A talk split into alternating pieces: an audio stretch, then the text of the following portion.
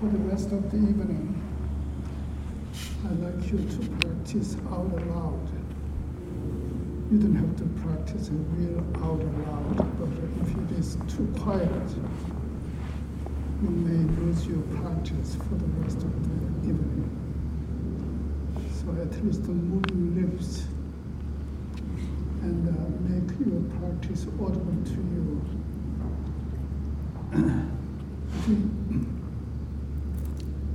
if you. Use the sound of your own voice for practice, at the same time also, so you allow your body mind to listen to the sound of your practice, and that's a pretty effective.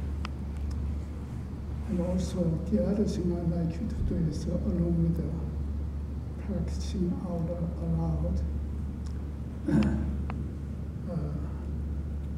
we have to marvel we all have a defied or unresolved feelings. So there are powerful emotions around there. So I like you to use them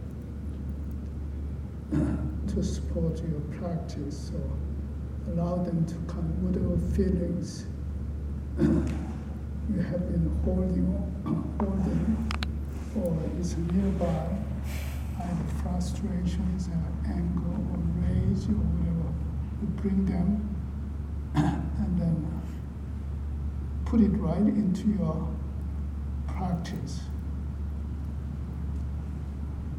Okay? Do you understand? Yes. yes.